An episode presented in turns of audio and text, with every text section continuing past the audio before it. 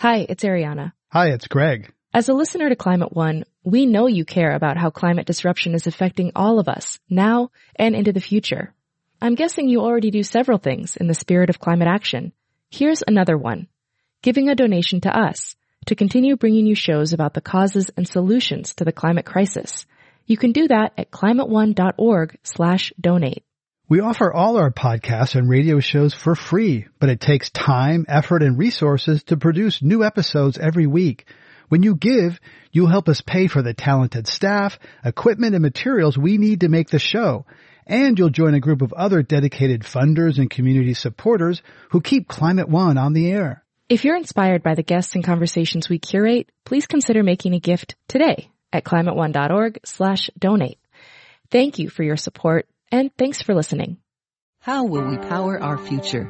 Can we create a healthy and clean economy? Climate One at the Commonwealth Club is at the forefront of the global debate about energy, economy, and the environment. Bringing together the brightest and most provocative leaders of our time, Climate One is the place where big ideas get heard. With thoughtful and insightful discussions on policy, business, science, and culture, Climate One founder Greg Dalton gets to the heart of the matter. It's our future. It's time to come together.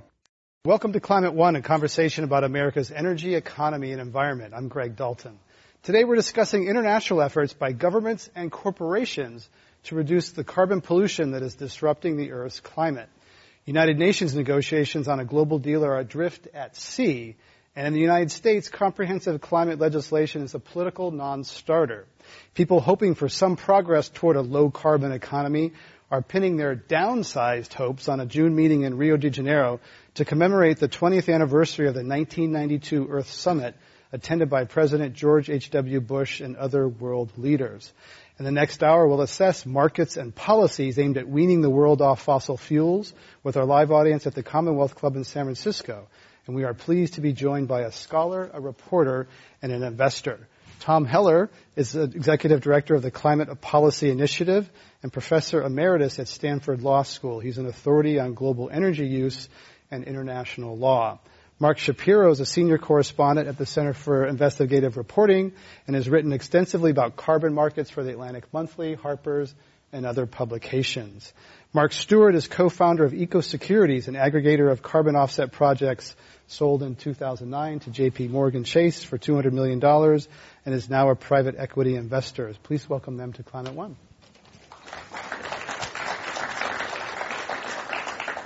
Gentlemen, thank you for coming. Um, Tom Heller, what is the role of the United Nations negotiation, the international negotiation process, and how is that different than what was envisioned when it started 20 years ago?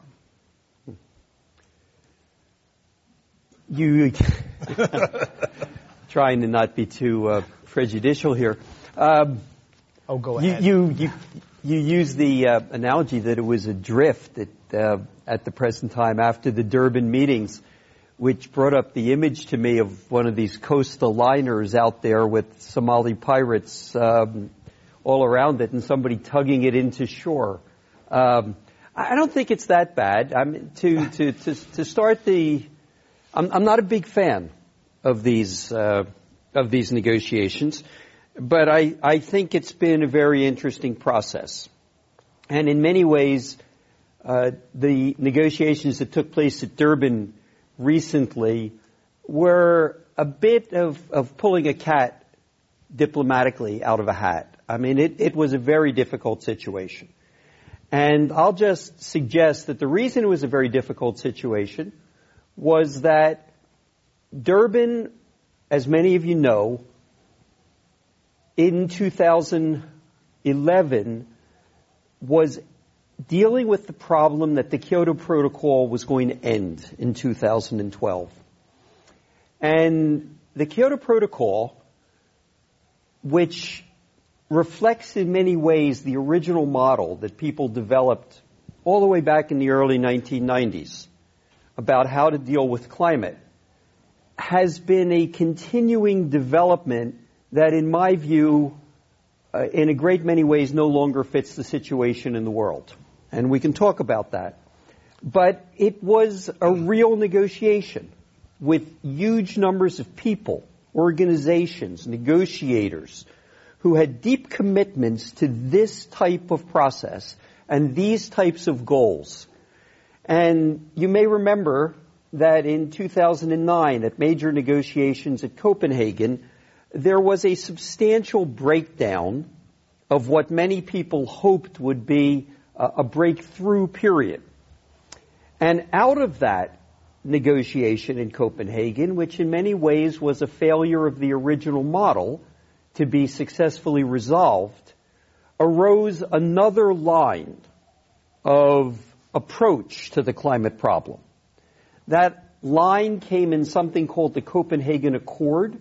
It was further developed at the meetings in Cancun the subsequent year. And I think the real trick in Durban was somehow Janus-like moving away from the older style of negotiation onto the newer style of international collaboration without having any real diplomatic breakdown where people walked out. And in this thing called the Durban Mandate, they managed to do that reasonably well. Now, I'll just stop by saying none of this has any real impact on whether we're solving the climate problem. But diplomatically, it was a pretty cool move. Uh, Marc Stuart, let's talk about markets. Are markets having a real impact? Are they kind of moving forward while there's this diplomatic, slow-moving diplomatic process, transitioning diplomatic process that Tom Heller just mentioned? Well, right now, markets are very, you know, at best static and probably going backwards. Uh, the reality is, is that the markets were built out for the expectation of an expansion from Kyoto through Copenhagen and to the post-Kyoto phase, and the sort of the amount of infrastructure and capital was devoted to that that was raised by companies, you know, and by funds and other things to create that was not based upon the demand and supply uh, curves of of the Kyoto, but was based upon something that was going to happen after that, with the inclusion of the United States, with the inclusion of other of other major economies and with deeper cuts. So right now we've seen a complete reversal of that with you know with the with the sort of repudiation of the Kyoto trajectory. And what that means is that markets right now are vastly overserved with capital and with capability versus what the actual demand is. So right now, when it comes to actual emissions mitigation, what markets are doing, I think, is fairly minimal. What markets have done, which is really important over the last 10 years, which is the idea that in 1997 in Kyoto, and I, I, was in Kyoto, in fact, Durban was the first meeting I've missed in quite a while of all of this, but um, in 1997 there was no idea of having, you know, a private sector that was going to seek out emissions mitigation throughout the entire global economy. And that's what Kyoto created. And what the Clean Development Mechanism part of Kyoto created was you had this huge profile of people ranging from you know, people within GE and Siemens and ABB to people in garages in India and Malaysia and China looking for ways to mitigate emissions, whether it was in agriculture, whether it was in land use, whether it was in energy, waste management, whatever it may be. So it was a cultural change of tremendous import. Whether it actually had any real impact overall on emissions, ultimately, you know, the only demand for those types of emission reductions came from the European Union and Japan, and was probably no more than maybe a billion to a billion point two tons overall. Which, when you consider that since Kyoto, the world has emitted somewhere between 300 and 400 billion tons, is pretty meaningless. But that cultural shift to create, as I say, to have people out there searching for these things, that didn't exist in 1997. And to think that that would have created without this, the market drivers that Kyoto set up and then the European emissions trading system and several other systems, to think that would have just magically appeared is, is naive.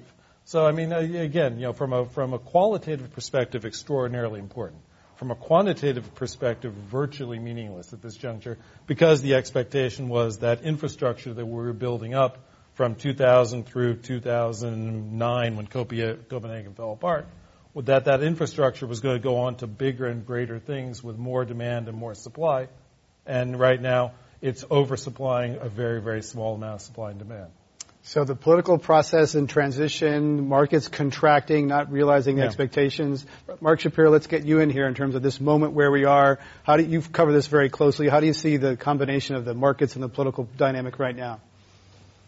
Well, um, first of all, it's very interesting to hear uh, Mr. Stuart, because I know he's been in the middle of this uh, market for quite some time.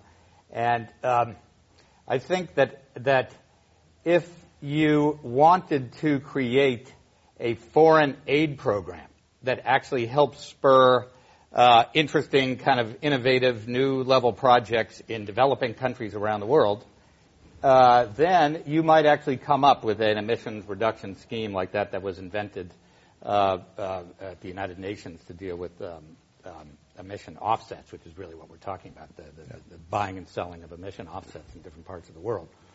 The, uh, the, the, question is, that was decided in 1997, essentially by U.S., very heavy U.S. pressure. Um, three years, of course, before we pulled out from Kyoto, but essentially it was uh, Clinton and Gore who basically pushed through the market approach. And uh, the rest of the world somewhat begrudgingly went along with it. And then we were left with the, what's known as cap and trade market. And uh, of course, in 2001, Bush pulled out, so the rest of the world was left to execute this program. So the question is, this is the program that was the world decided upon to pursue to uh, reduce emissions. So it's a legitimate question to ask how effective it's been at reducing emissions. I think it's interesting what Mark says in that it, it, actually has had an effect of steering money from the developed world to the developing world to places that they never would have gone before. And if you like that idea, which actually probably many of us do, I mean, that's, that's, that's kind of a nice idea. But if you're actually hoping to get emission reductions, I think there have been uh, uh, uh, repeated demonstrations that the market uh, uh, has failed significantly at getting the reductions. It's an economic transaction. Is the world, the, the precious resources that we have, is the world uh, obtaining the emission reductions that they're paying for? And I think basically the answer to that is, for the most part, no. Tom Heller, you agree? Yeah, partly and partly not. Um, and uh, since I was part of that pressure in 1997. Oh, okay. yeah. That was there. this is this this should be taken in a, a light of a very strong mea culpa. Um, but um, I mean, markets are complex things, and and, um, and and we have to think about what they're doing. And Mark can certainly elaborate on this. But uh, the the idea of a market was basically to set a price on carbon, which everybody thinks is necessary. You can do it through a tax you can do it through a market. And what you do is by putting a cap on the amount of any commodity that's allowed to um, be in play, um, you make it scarcer. Now it's an artificial market because it's established by government decree. It's not simply a sugar market, although most markets uh, have a lot of mix of regulation and, and, and other behavior. And with an artificial market, it becomes really important that the quality of the regulator like any financial market, be very high. And, and I'm going to leave, leave that to Mark to talk about. Um, but, but I want to say the following. Um, the market that was created uh, was uh, a market that primarily functioned within Europe. I mean, we tried to create a market here in the United States, and many of you remember, and it failed badly in, in, in, our, in our own political system. And so the principal market we really have to look at to gain experience is the European market called the European trading system. And it's a nicely designed system. A cap is on there, and every year that cap gets tighter by 1.74% all the way out to 2050, when there would only be 20% of, of current uh, 1990 level European emissions left within the European system. Now, there was an addendum to that, which is what uh, we were talking about a moment ago, which is to say, well, maybe you can bring some assets in from the outside. It's not just a market within Europe. And that has been a real problem. And, and I'm, I'm going to, um, to, to, to, not elaborate on that at the moment and, and let my colleagues do so. But I think the interesting thing is that the bulk of the market was always within Europe. And the really interesting question is, why has that, which had prices as high as what, 28 euros yeah. not very long ago, $35, depending on what the exchange rate was, now collapsed. It was down as low as six or seven euros. It's now up to nine or so. Um, and these, these funny CDM or trading between Europe and, and, and developing countries, in effect, trade at a somewhat of a discount to that because people are not sure that it will have the same quality. But the most interesting thing has been the real price decline in Europe. And that one, I'll just say or suggest to you, has a couple of important reasons behind it. A lot has to do with other policies the Europeans have put into play. So, for example, they have required that there be 20% renewables uh, energy uh, activities in each country of the European Union. Now, that, of course, means that they're going to reduce emissions by increasing the effect of, of, of renewables. They are now struggling right in the, in the European Parliament with another decree that would require them to have mandatory energy efficiency. But you can see that if you do things through other policies, the amount you need to demand within the market is going to go down because you're going to have fewer emissions. Mm-hmm. And the price has come down enormously. It could drop to zero.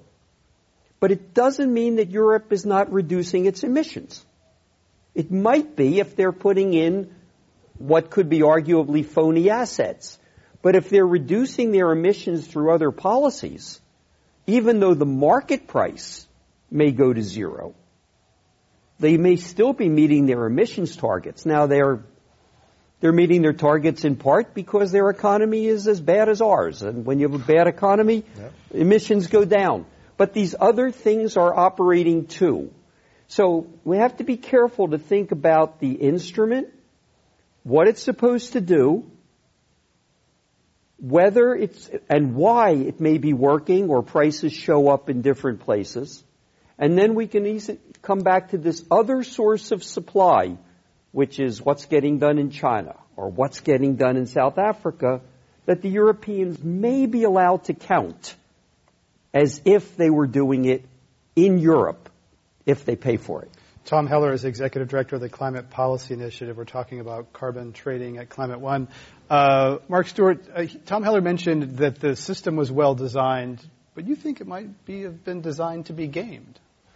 Um, I'm not quite sure I would agree with that. Um, you know, I think the European emissions trading system was well designed. And I think you know, the notion of using, you know, of using the developing world and the tremendous emission efficiencies that are available out there is a noble cause. I mean, the reality is, is that, you know, when we, when we signed Kyoto at the time, you know, China's emissions were approximately, what, 40 to 50 percent of, Ameri- of the United States' and as of a year and a half or two years ago, they passed the U.S. So we're seeing there are clearly, clearly substantial opportunities from a global perspective to reduce emissions in these places of very strong emissions growth and of and of great opportunity. So, you know, to, to leave those alone, I think, is also somewhat foolhardy. I think we, that we have to find ways to do both, and I'm not, not disagreeing with you, Tom, but I'm saying that, you know, where I would see the real issue right now is not in, not in the Europe, not in the European system, but in the fact that, you know, first of all, as you mentioned, it's all about supply and demand.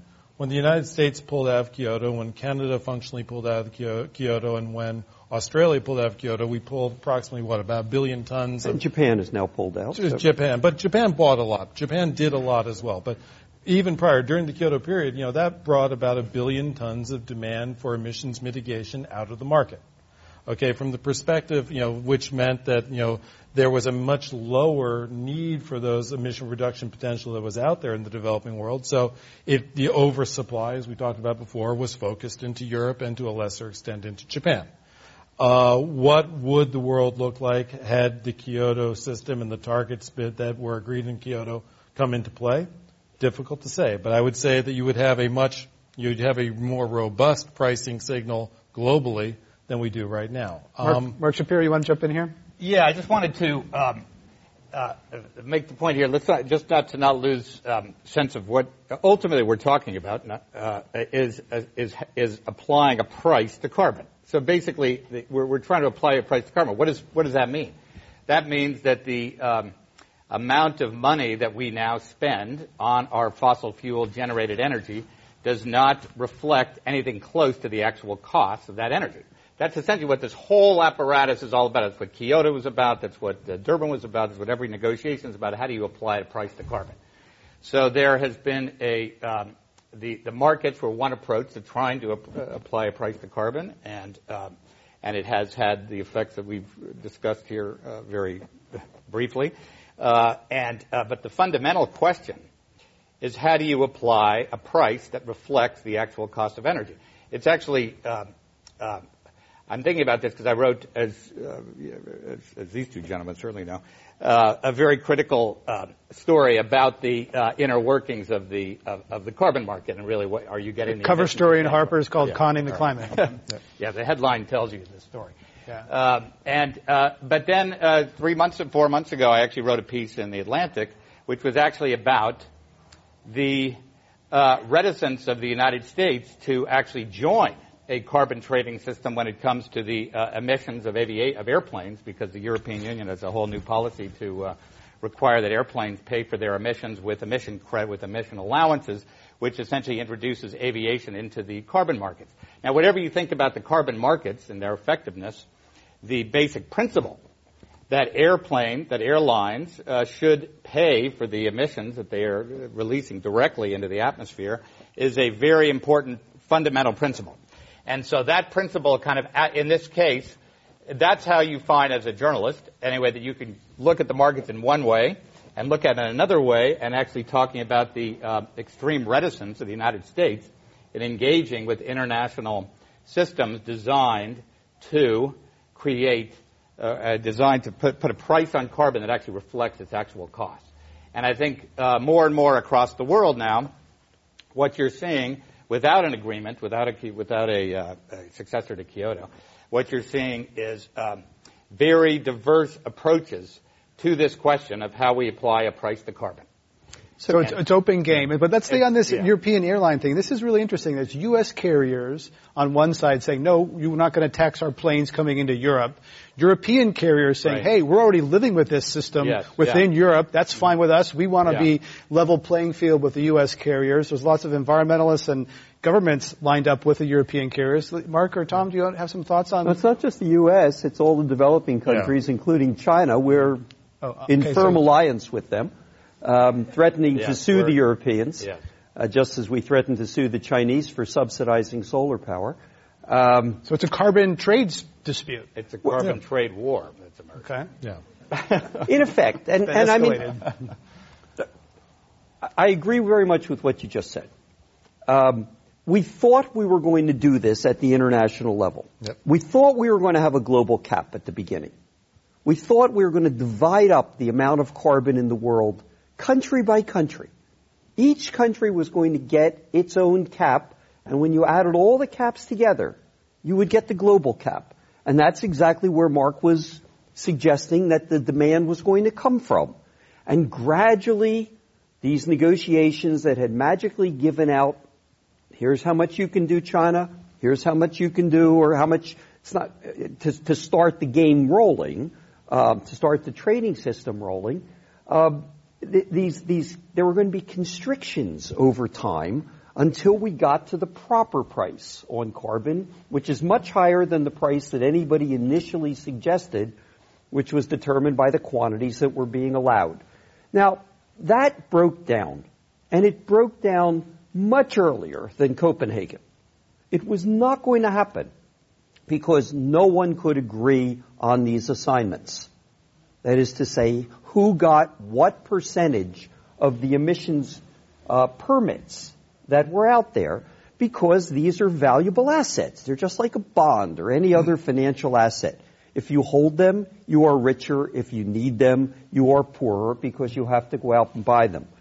So the international system, I think, in all of its complexity, um, which was what every economist one did because this was a global good and everybody participated in it.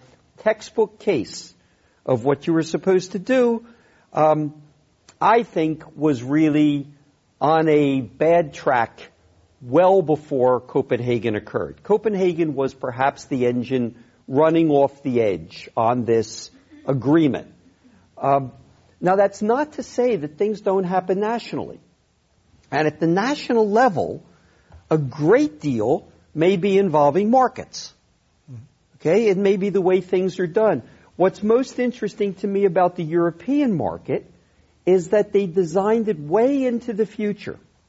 So that if you were someone like a paper mill or a concrete factory or an airline, if as long as they were covered by this, and you thought about your future and you said, well, I'm not sure I really need these permits now because my emissions aren't that high. But I can see that in the future I'm going to need a lot when they start to get more expensive as the supply constricts. You would go out and buy them. And you would buy them to store them or to trade them if you wanted to. Um, and the interesting thing is why has the price come so low when the market is actually structured way out into the future to 2050? Why aren't people buying to store them or to hedge? And that may be the most interesting question yeah, that's out there right now because what it implies and seems to imply is that many of the, mar- the investors in the market who need this don't believe that the targets will be credible. Okay? There's a loss of credibility in the political future of that constriction, which is an extremely interesting question. At the same time, Australia now has a market. There are experiments with markets going on in China. There, I don't think markets are going away because they are a good way of establishing a price. I don't think it's how a lot has happened that has happened that we don't notice yet. And we can talk about that.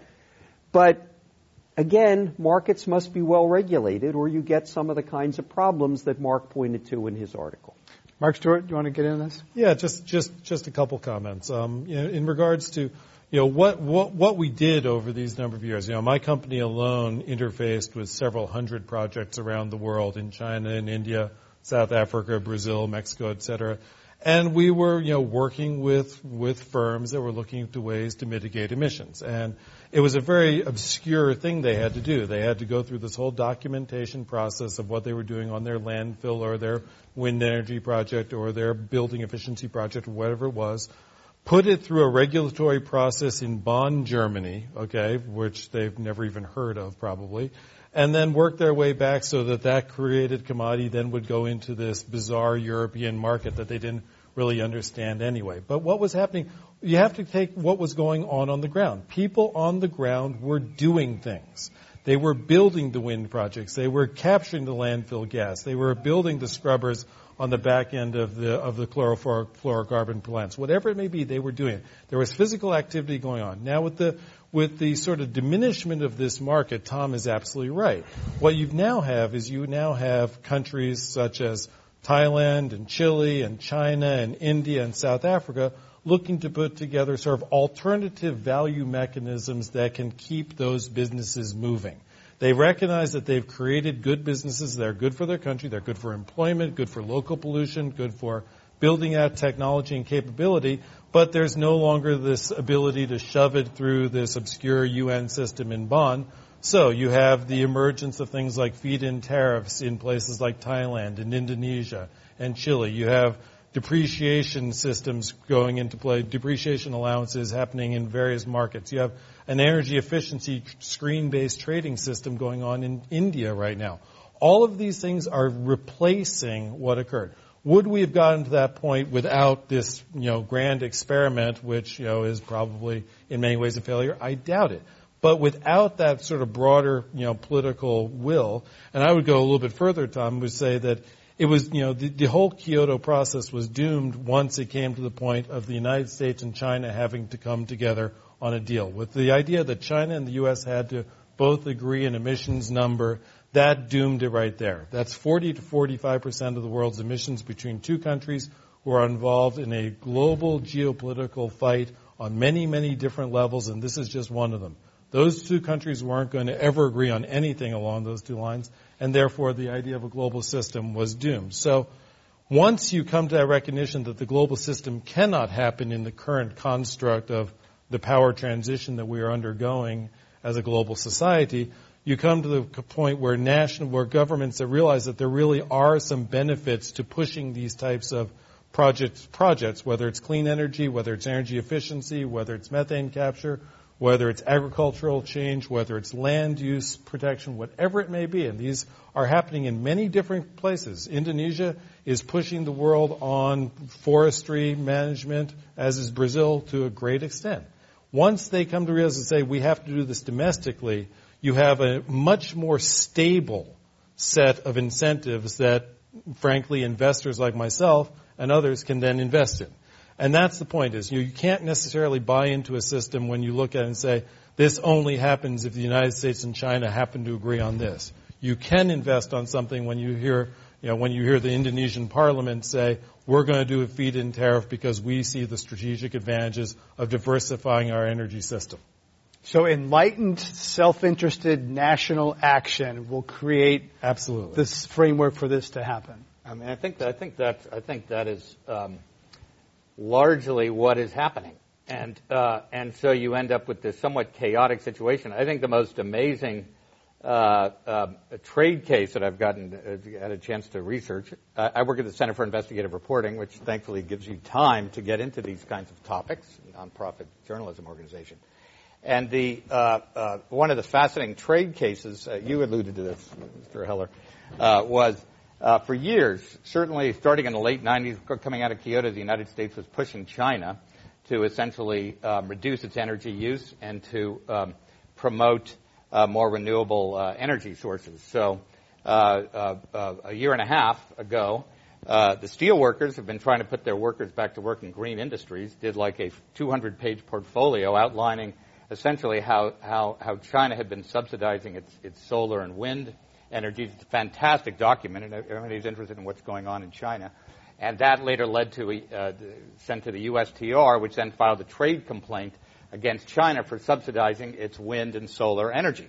So number one, the surrealism of that flip is uh, is pretty interesting. When uh, uh, the United States, of course, had cut back on its own subsidies to wind and solar over several decades before that moment, um, and uh, and so it tells you what China war. is, which gets you to a trade war, but it also actually tells you something about what the world's leading emitter is putting its money into, its public money into, which is kind of green renewable uh, technology. Mm-hmm. So there's a, um, it may be worth uh, people uh, being aware of what China's calculations are Let's let's talk about that. Sentimental about you know. What are China's calculations? Right. They're pumping a lot of public money into these technologies. Do they want to run away with these uh, technologies? Some people even suggested that in Copenhagen, China was stalling to get a little bit of a lead so they could get further down on batteries and new technologies that the West owned in the 20th century that they can own in the 21st century. Marc Stuart.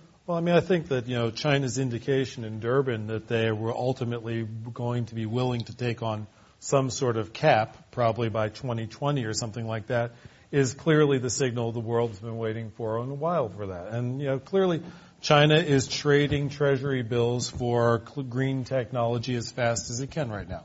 The 100 billion a year, whatever it might be at this juncture that China has put into this market, whether it is in technology or develop, or project development, you know, you looked at, you know, I remember in, in the Bali conference in 2007, you know, the head of the World Global Wind Energy Council said to me, I was on a buffet line with him. He said, I was just in China, you know, two years ago, China didn't really have a single wind fab. In two years, they'll be the biggest in the world. And I kind of laughed at him. And it's, as China does in most markets, when they put their mind to it, they, and they put their capital to it, they take them over. And that's what's happened in solar. That's what's happened in, in wind. Absolutely right. But the point is, is that if you were China thinking strategically and you were sitting on an enormous number of treasury bills right now, would you be trying to trade those for productive assets? I would. Uh, you know, I think it's a pretty substantial risk to be sitting on U.S. currency if you're China right now, and I think it's a it's you know it's it's a very logical thing to do. And if they start pushing the global market into into you know a lower carbon future, they want to be a supplier into that. You know, and Tom Heller, you probably have. I mean, yeah, I have pretty strong views on this, and we have uh, lots of people working in China, so uh, some exposure to to the questions that that you're asking, and and I think it's a combination of several different things. One thing that we all know is it always depends where you look to to figure out what you see. Okay? And if you're looking for various types of carbon taxes or cap and trade systems, whether at the international level or the national level, uh, that's not what you're going to see if you look in Brazil or if you look in China uh, or if you look in Indonesia. You may see that in a few years yeah. for reasons that we can think about. But what you see right now are very large amounts of money that are flowing out of the public sector, that is, out of the government, to give incentives. Sometimes they were set up in ways that are not consistent with the trade rules when they specifically subsidize exports. But the Chinese stopped that pretty quickly. And now they are quite consistent with the trade rules and what they're doing. Um, and they basically do the reverse of the cap and trade system, right? Instead of putting a cap that puts a price on the stuff that produces carbon, they in effect give an incentive to do the stuff that doesn't produce carbon. And this is what we see in very large amounts.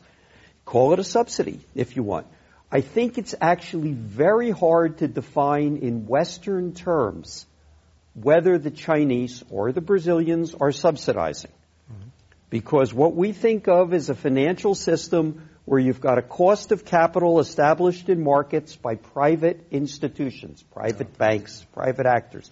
That's never been the case in China. It's not the case in Brazil either.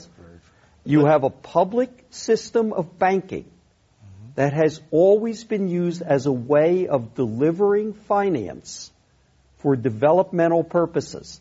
And this is flourishing, but it's not easily transparent to us in many ways because very often the real subsidy is in the terms of the loan or the terms of the or the nature of the grant that is given in a complementary way. So you have to start to unpack the way these systems do policy, which is different than the way we do policy in, in our own countries. Now, having said that, the Chinese, who have spent a great deal of money, ended up spending it in the past five years principally to put new equipment that is much more efficient than the equipment they were using mm-hmm. and so it used much less energy, which was largely coal based, so it had much less carbon come out of it. And they did this in their top thousand companies that are owned by the central government, something we don't have. And they paid for this out of this very complex financial system that supplied the capital to do this. A totally different type of activity, but what was it reflecting? And then I'll throw this back open. I think it's reflecting an understanding that for very specific reasons is appearing first in the places we didn't expect it to occur. I think that what is being grasped, certainly in countries like Brazil and Indonesia, which are really resource suppliers, if you think of them, and certainly in China, which is the largest resource consumer in the world, they are looking at the fact that the price of resources is going up Absolutely. and is going to stay up. Yeah. And when that happens, you're going to have to readjust your production profiles, your investment profiles, and they are anticipating the fact that this is going to be the trend of the next 20 years, which is already upon us. Why aren't we doing that? Well, I'll just suggest that we're preoccupied. we're preoccupied with a financial crisis that is more than a business cycle problem that goes back to some of the assumptions we made about how financial markets worked that the Chinese and the Brazilians never fully bought into. And I think it has a lot to do with the shift of production from the West into East Asia. And so this clouds our vision because these are short-term problems and the resource productivity problem is a long-term problem. But Mark will correct me if we go back to when we thought about the carbon trading system. What was the price of oil? $10 a barrel? 1992, 1993 when we started. yeah, yeah. Where was all the capital in the world? It was in the West. What was happening? Europe was completing its market. The United States was triumphant over the Soviet Union. Yep. China, India was bankrupt in 1990. China had not really started to grow. Ask yourself what the world we're living in now looks like compared to that. And how likely is it that the ideas we came up with under those conditions are the ones that are likely to prevail under the world into which we're moving? Tom Heller is Executive Director of the Climate Policy Initiative. Other guests today here at Climate One are Mark Schapiro, the Center for Investigative Reporting, and Marc Stuart, a private equity investor. I'm Greg Dalton. Marc Stuart, let's get you in on this quickly. Then I wanted to mention India, which we haven't touched on yet, and we're going to go to audience questions in just a minute. So you want to talk about what uh, Tom just said there He's- about Tom is dead on. I mean, the reality is, you know, when we saw the commodity price spikes of the sort of 2007, 2008 range, you know, before the crash, you know, we had developing countries that were recognizing that they were extraordinarily vulnerable. I'm not even talking about China necessarily, but you know, the ones I've mentioned before, the Chiles, the Thailands of the world, where all of a sudden, you know, when you're subsidizing an energy flow, you know, it's sort of the equivalent of 75 to 80 to your local people, and all of a sudden oil is running 140 a barrel, and you have a choice at that point of two things. One is you you t- you li- you take the subsidy off and you have revolution in the street, or two, you go broke. The choices are pretty pretty stark at that point. point, and so the idea of you of you know that the vast majority of countries around the world cannot drill or dig their way to energy independence. Uh, they are very very you know. Uh, energy chains are getting longer and longer around the world, and there's and there's far greater instability in many places we are getting energy from. So countries recognize that efficiency and you know and the use of of their own domestic resources, which in many cases tend to be cleaner energy sources, are really vital to try to tap right now because it takes the top end of that of that energy spike off, and that's you know and that's a level of of domestic security that many countries are willing to pay for today in order to take the risk away from later. Uh, Let's let's touch on India, and then um, uh, we're going to put the microphone up here uh, and invite you to come participate with a brief question or comment. One one part question or comment. If you need some help keeping it short, I'm here for you. Um, and uh, if you're on this side of the room, I invite you to please go through that other door, not to cross this camera line. And the line starts with Jane Ann, the producer, uh, there in green. And uh, while we get that going, um, please uh, welcome to participate. Let's talk about India. A lot of people say this problem can't be solved without really China and India. Uh, we've talked a fair amount about China. Let's tackle India. What's happening there? Uh, fairly, fairly substantially good policies around uh, solar, other renewables, and efficiency. Fairly, you know, fairly progressive across the board. Now going through substantial growth, but still on a per capita basis, India, India's emissions are still a fraction of China's, which are a fraction of us. So they have a long way to go before before I think they're really making a substantial substantial impact on on the global atmosphere. I mean, I would, I would Mark question Schapiro. whether, whether, I mean, uh, and I think these two gentlemen know a lot more about the specifics in India than, than, than I do, but, but I think there is a um, question here to be focusing on China and India and other countries when, in fact, it's our own country that has actually falling rapidly behind the rest of the world when it comes to these questions. So, for example, it was interesting to see that China coming out of Durban, it was very little happened in Durban. One of the things that China came out saying was that we are not even going to think about compulsory targets until the United States uh, imposes uh, compulsory targets, which was an extraordinary turn of events given that the uh, argument for withdrawing from Kyoto 10 years ago was essentially that because the Chinese wouldn't sign on, we wouldn't sign on. Now, at least rhetorically speaking, the Chinese are kind of flipping that argument. So there are enormous changes in the world now, and I think it's a uh, uh, for, for for us to be thinking about what's happening in India and China. Brazil is, of course, roaring, a very powerful force on the international stage. And the question is now, we are in the United States, uh, the largest economy in the world.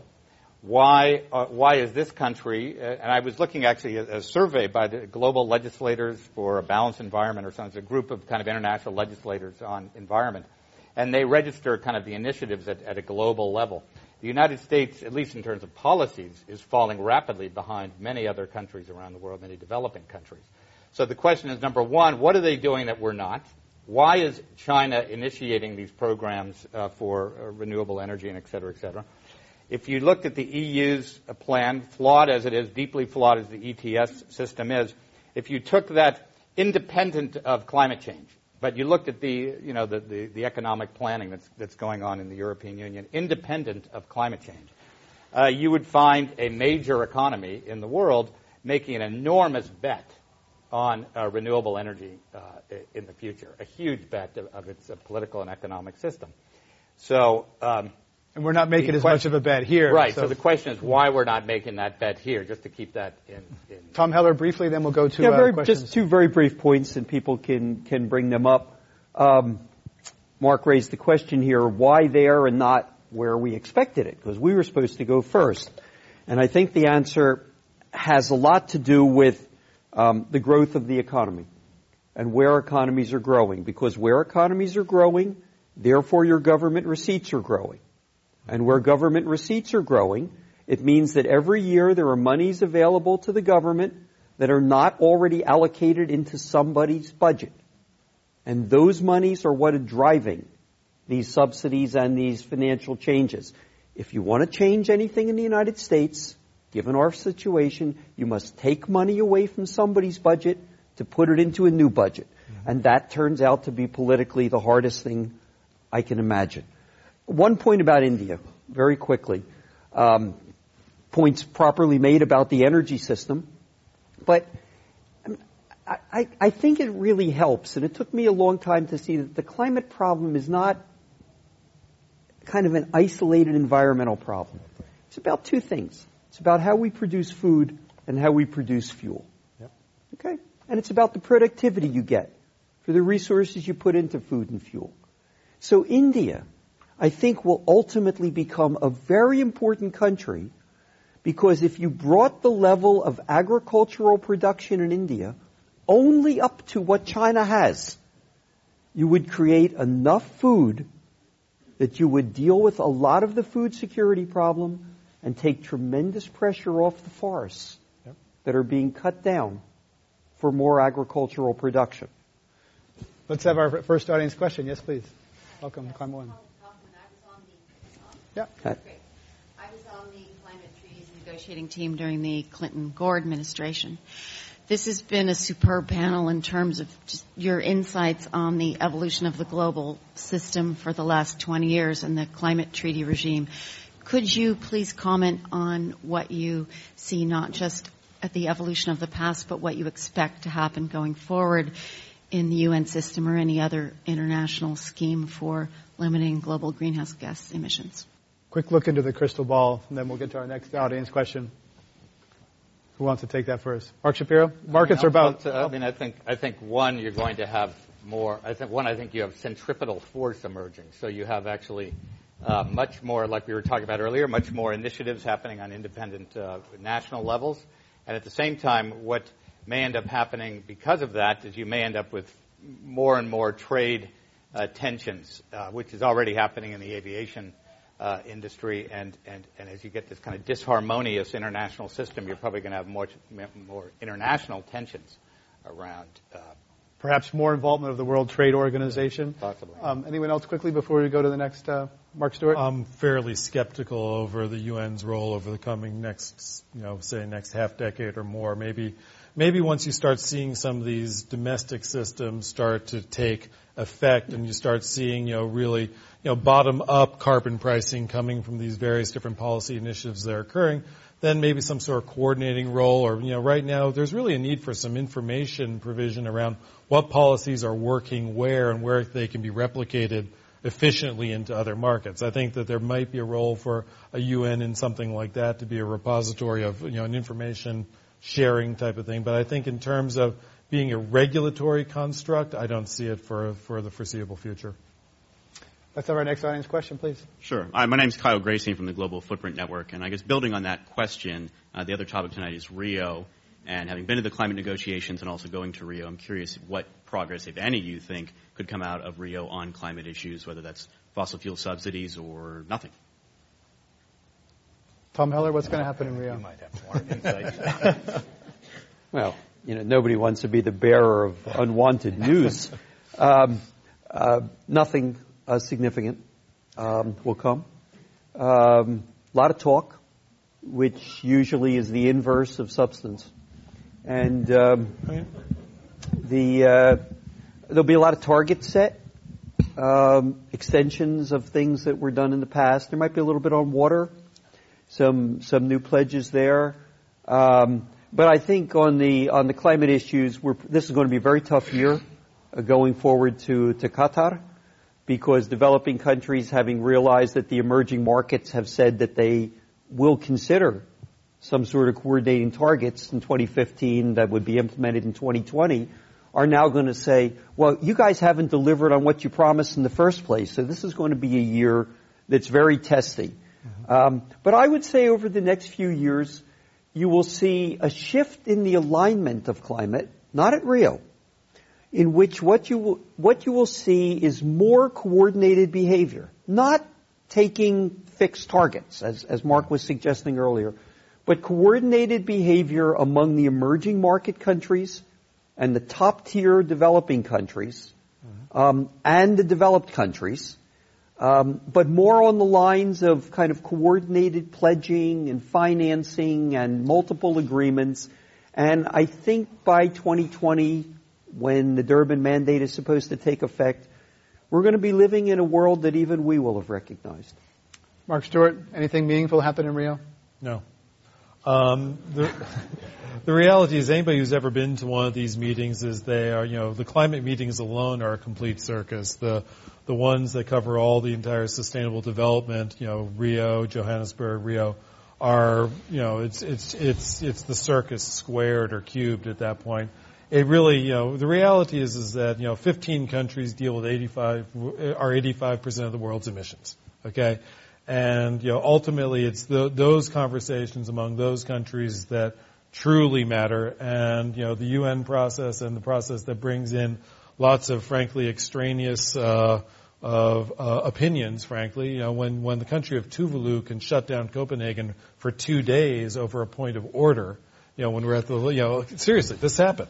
Okay, Tuvalu shut down all the negotiations for two days. Okay.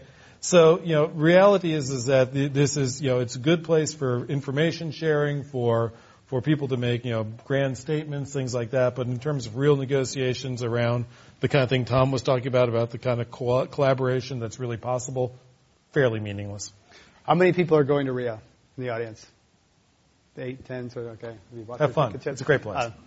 Uh, um, yes, sir. Next audience question, please. Yes, my name's Dick Henry. I'm executive director of the Jordan Institute, which is a small nonprofit, uh, actually working on trying to implement solutions.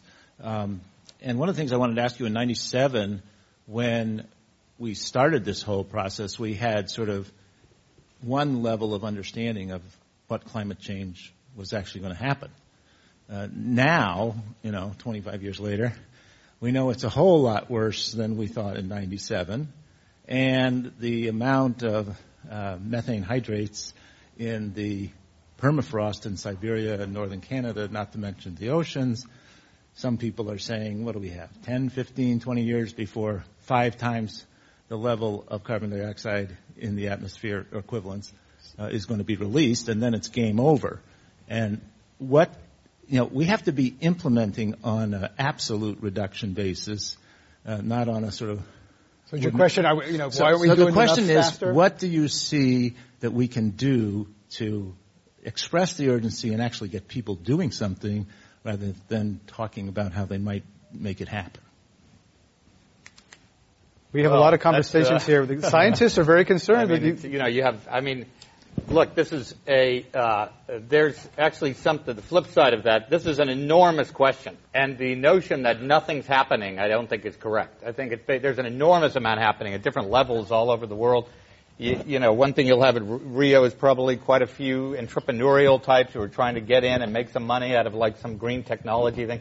There's an enormous amount of energy that is happening. So the notion that nothing's happening to begin with is not really the case. What you can do is keep, um, keep, and also I think there's been a, uh, a deep, um, you know, But it's not fast enough. It's not fast enough. It's yeah, not fast of course enough. it's not fast enough. Yeah, in the but I just want to, and I, you know, there is no magic bullet. This guy's been in the middle of diplomacy. Uh, Mark's been in the middle of the markets.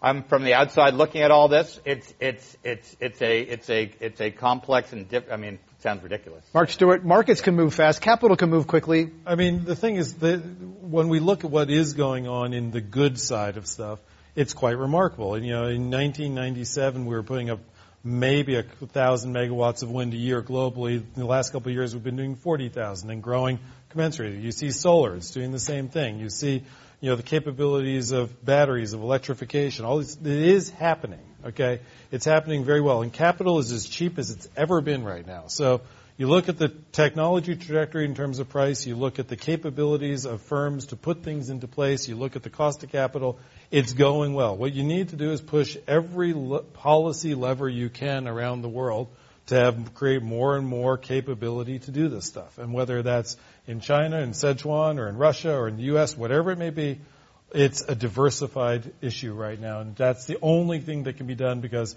you know complaining about the world system not you know not getting there is kind of a waste of your breath. So, We uh, we got nine minutes, so let's quickly and then just real quickly, I mean, we're on we're on a path to somewhere between 650 and 750. Yeah. Um, right now, the goal is some people think 350, but the official goal is is, is 450. My sense is that, that that where we are is if we did everything right on on the way we're heading, um, we probably could just stabilize at 550 or so, three three and a half degrees. Um, if, if, if you have serious nonlinear effects of the type, you know, these cataclysmic effects that are there over the next 10 to 15 years, there's nothing we can do about it except to live or do something else. adapt I- I'm- and get that's- ready. Yeah, party. Yeah. yeah, I, I, there are people who want to shoot ions into the atmosphere and block out the sun. There are ideas out there. We're talking about climate change at Climate One with Tom Heller from the Climate Policy Initiative, Mark Schapiro from the Center for Investigative Reporting, and Marc Stuart, a private equity investor. Let's have our next audience question. So you might have just answered it, but uh, as as individuals who are trapped in this uh, sort of slow-moving and somewhat bleak uh, tragedy of the commons and aren't necessarily involved in our day-to-day work in this, is there anything we can do? Should we be writing checks to nonprofits or writing to congressmen or um, Personal know, action. What meaningful personal subway? action can, can happen? Yeah. I'm the journalist. We don't we don't take. Uh, you know, l- l- uh, uh, you know. Um, I think you can uh, educate yourself and educate other people, and if you go and to comprehend, look, uh, you know, right now I'm I'm looking pretty deeply at the at, at, at climate change is still considered by most people to be a very abstract idea that it's actually happening in 10, 20, 30 years down the line. It's kind of rolling out this slow motion hot and it's going to get really hot in 20 years. Whereas in fact now, right now, people are living with the consequences of climate change. So, you know, I mean, I've been going up and down the state dealing with the effect of climate change on agriculture. The state of California is actually going through very profound challenges when it comes to the uh, growing capacity uh, for food in this state, the breadbasket of the country. And these are people who, uh, what's interesting is that farmers are very conservative parts of the parts of the state don't like the term climate change, but everything that they are going through right now, almost by the book, is exactly what the scientists say climate change are doing to the agricultural areas of this state, and the same thing applies to the United States uh, nationally.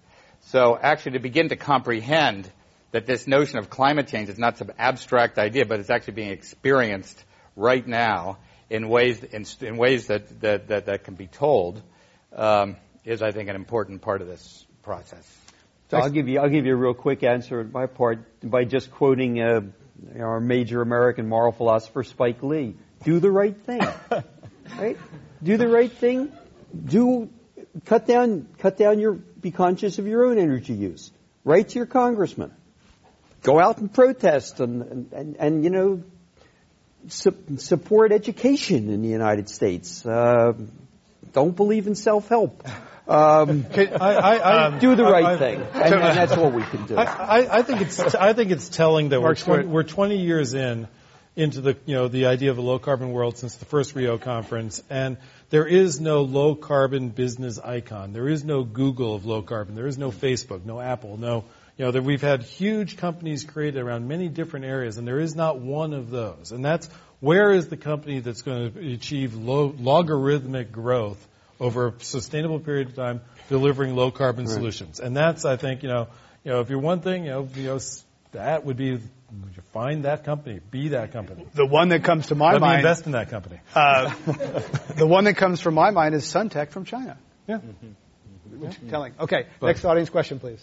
Yes, uh, Robert Kennedy uh, Jr. spoke here before and spoke about um, the inability for um, alternative energy users to sell energy back to the grid or, or in, the lack of in, infrastructure to make the most use of those mm-hmm. alternative energies. And um, I don't know, he used some numbers that you know, I couldn't really uh, um, figure out, but um, can you talk a bit about that? Uh, maybe you touched on it earlier, but um, selling selling back into the grid. Yeah, is that something that um, you see happening soon, or how, what's keeping that from happening? It is. It is. I'll, I'll say something about that.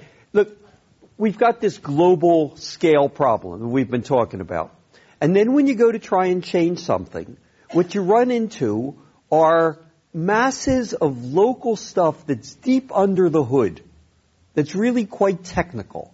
So the way in which we price electricity in the United States causes different prices mm-hmm. for what you're drawing from the grid as to what, if you have a solar operation on your house or something else, you pay back into the grid because the regulatory system we have fits the technology that it grew up with. And part of the reason why things are slow is that historically, even for the Googles of this world, you had the huge government investments being made in the 1960s in the ARPANET and structures that 30 years later began to produce them. We haven't had that in the appropriate level, in the appropriate way with, with climate. Um, that's not to say it can't move more quickly, but when you start to move, you run into a whole series of deep regulatory structures, and that's as true in China as it is here. And you have to fight them one by one. Absolutely. Next audience question. Yes, sir. Hi, Aaron Burdick. I'm a student at Stanford right now. And uh, my question is you spoke about some of the changing resource dynamics, like the price of oil and how that was different uh, 20 years ago uh, and maybe how that's providing an incentive for renewable development in developing countries. So I'm curious uh, if you could talk about just how possibly some of the new developments in fossil technologies like the shale gas boom in the U.S. and the coming shale gas boom potentially in China might affect that development. Marc Stuart, you, you talk about whether you know, gas becomes a global commodity. I think it's a it's a really fascinating question. We talk about you know, U.S. Um, you know, putting aside leadership in many low carbon technologies. Well, I don't understand all the implications of fracking. I'm not sure too many people do right now, but if the fracking revolution around gas turns out to be what it looks like here in other parts of the world, we may have found that bridge fuel that we were looking for, you know, much faster than we thought was possible. I mean, the idea that the U.S. would be self-sufficient in gas, let alone what should be probably an exporter of gas if the if the gas if the shale gas companies had their way is you know a remarkable shift. So I think you know that you know ultimately you know one thing that the U.S. would I think that shale gas companies here in the U.S. would like to do is be able to export their what they're doing as opposed to pay, getting two dollars an MMBTU here, probably getting six or seven in a global market, which would ultimately be better for renewables here because right now I can't do wind projects in Texas because gas is two dollars an MMBTU. So, you know, there's, it's a very fascinating dynamic. It's, we have one minute, so I don't think I can go into that, but it's a really, really interesting question, particularly around gas as opposed to alternative oil. oil. So if I can just make a real quick comment on that. We've all been focused for a long time on the supply side when we think about these resources. Yep. Take your eyes away from the supply side for a moment. What's going on in the world is we have now about somewhere between 800 million and a billion consumers in Asia who have household incomes between 50 and $150. They're not poor. They're not rich like we are, but what they want is food and fuel. That number is going to 3 billion over the next few years. Okay? It's the demand side that's going to drive these prices. Yep. And the shale is going to contribute to holding it down, assuming that we don't, you know, poison our water systems. And I have no idea what the answer to that question is, but it's the demand side to focus on. The supply side problems um, are not as severe as some people think, um, and they're not as constraining as others think. We have to end it there. Our thanks to Tom Heller, Executive Director of the Climate Policy Initiative, Mark Schapiro, Senior Correspondent at the Center for Investigative Reporting, and Marc Stuart, a private equity investor. I'm Greg Dalton. Thank you all to, for coming and listening to Climate One today.